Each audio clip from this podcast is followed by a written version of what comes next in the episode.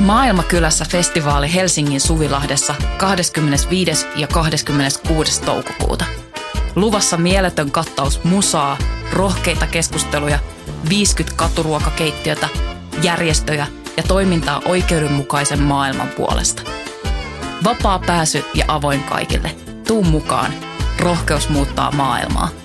Yhteistyössä Euroopan unioni, Kirkon ulkomaanapu ja Radio Helsinki.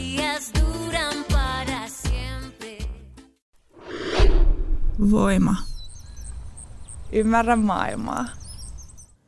Voima numero neljä 2022. Iloinen kutsumus. Teksti Iida Simes ja lukija myös minä Iida Simes. Hoivaalan ammattilaiset taistelevat vuosisatoja vanhoja ennakkoluuloja vastaan. Lasten, sairaiden tai vanhusten hoitaminen on muka kutsumus ja työ on vain hauskaa. Ja jos kiukuttaa, hoitajan pitää muistaa, ettei kukaan ole korvaamaton, kirjoittaa Simes esseessään. Sairaanhoitajan eurooppalainen esikuva on ollut jo yli vuosisadan ajan Florence Nightingale, eli vuodesta 1820 vuoteen 1910 lamppua kantava leidi, sodassa vaurioituneiden miesten väsymättömän lempeä palvelija, puhdas ja koskematon kuin nunna – Nykyajan kulttuurisessa kuvastossa hoivatyö kuuluu edelleenkin iloiselle ja uhrautuvalle naiselle. Kirjassa Hoidon arvoiset Hoppania et al. Gaudeamus 2016 suomalainen tutkijaryhmä pohti hoivatyön ja sen asiakkaiden tilaa. Sitaatti. Yksi hoivan lähes universaaleista piirteistä on hoivatyön sukupuolittuneisuus.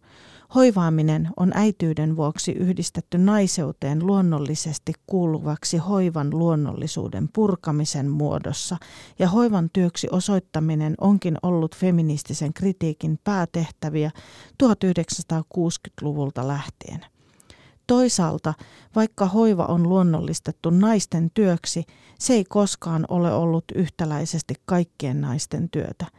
Historiallisesti hoiva on ulkoistettu työväenluokkaisille naisille ja monissa maissa etenkin rodullistetuille naisille.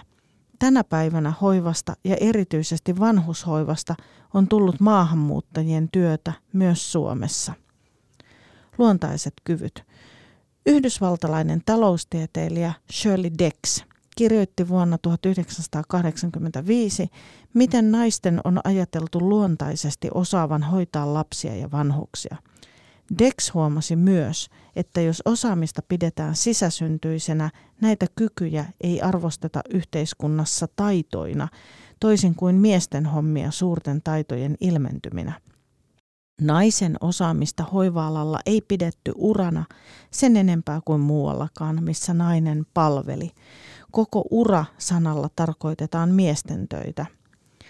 DEX, The Sexual Division of Work, Conceptual Revolution in the Social Sciences, 1985. Naisen niin kutsutut luontaiset taipumukset olivat juuri siitä, joita toisen maailmansodan jälkeen feministit kyseenalaistivat – 1900-luvun feminismin vaikutusvaltaisin ajattelija ja sukupuolten roolien mullistuksen alkuunpanoja Euroopassa oli filosofi, kirjailija Simone de Beauvoir, joka eli vuodesta 1908 vuoteen 1986. Kirjassaan Toinen sukupuoli de Beauvoir osoitti, miten ihmisen oletusarvo on mies – Nainen poikkeaa tästä monin tavoin. Jotkut poikkeavuudet ovat biologisia ominaisuuksia, kuten hedelmällisyyteen ja synnytykseen liittyviä asioita, osa taas kulttuurillisia ja opittuja malleja, kuten idea saada tyydytystä siitä, että palvelee muita. De Beauvoirin mukaan hyvin pärjäävä itsenäinen nainen on miehelle eli valtaa pitävälle sukupuolelle vastenmielinen ilmiö – Sitaatti, naisen liian näkyvä menestyminen nöyryyttää aviomiestä tai rakastajaa. De Beauvoirin teksti auttaa ymmärtämään, miten naisen aseman oletusarvona voi olla vähäisempi arvostus. Sitaatti, naisen täytyy lakkaamatta hankkia luottamusta, jotka hänelle ei alkujaan ole annettu. Häntä epäillään, hänen täytyy näyttää mihin kykenee. Se, että ihminen tuntee olevansa pahan suopien ennakkoluulojen kohteena, ei suinkaan auta häntä voittamaan niitä.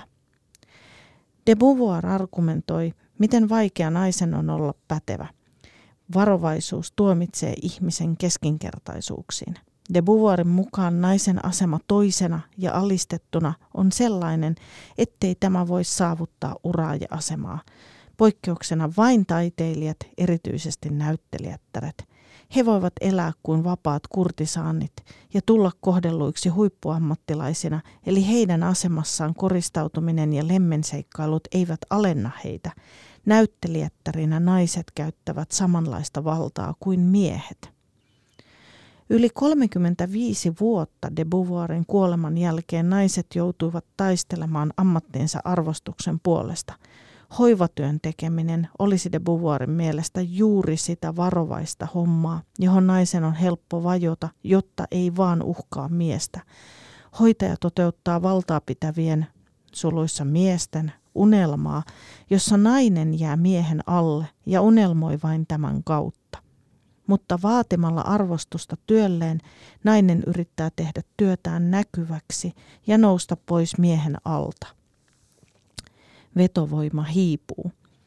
Pinnan alla pulppua edelleen käsitys, että hoitajan työ on erityisesti naisten kutsumus, ja jos työ on kutsumus, se on tietenkin oletusarvoisesti kivaa.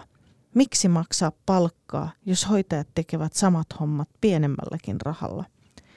mutta työ ei välttämättä olekaan kutsumus. Maaliskuussa 2022 Itä-Suomen yliopisto julkisti tutkimuksen, jonka mukaan sairaanhoitajat kokevat vähemmän kutsumusta työhönsä kuin muut terveydenhuollon työntekijät. Hoitotyön pito ja vetovoima hiipuu, tutkimus tunnusti. Työtaakka hoitotyössä on kasvanut. Yliopiston tiedotteessa tutkija Marja Hult – vahvisti kutsumuksen olleen niin kutsutusti perinteinen syy hakeutua hoitoalalle.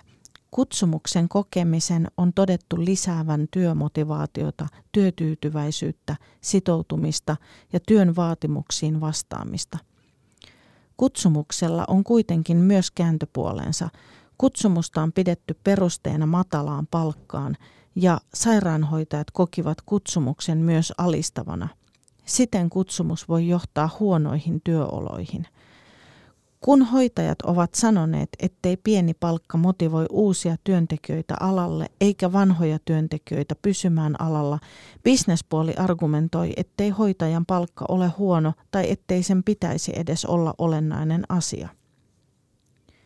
Eliitti pelottelee. Valtaa pitävä poliittinen ja taloudellinen eliitti Suomessakin väittää arvostavansa hoito- ja hoivatyötä. Silti se ei ole ollut innokkaasti ohjaamassa arvostusta alalle näkyvän ja konkreettisen muutoksen muodossa, kuten resursseja allokoimalla eli parantamalla työoloja saati nostamalla palkkoja.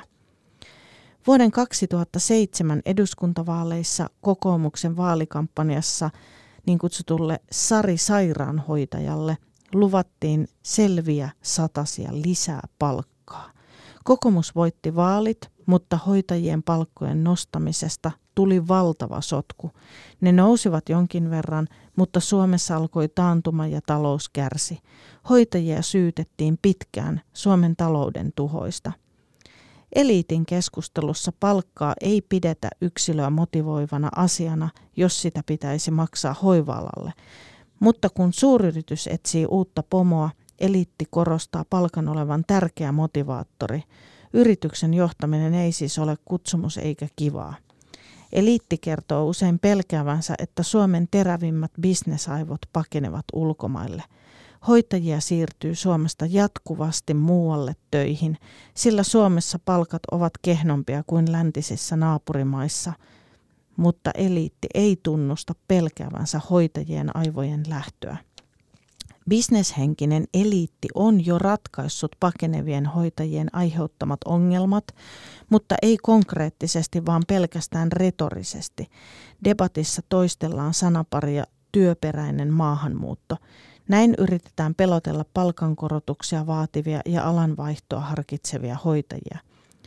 Hysteeristen tyttöjen on tajuttava, että maahan voidaan tuoda kymmeniä tuhansia kilttejä indoneesialaishoitajia, jotka suostuvat tekemään ympäripyöreitä päiviä pikkurahalla. Mikäli pidit kuulemastasi, voit tukea meitä liittymällä Voimajengiin osoitteessa voima.fi kautta voimajengi.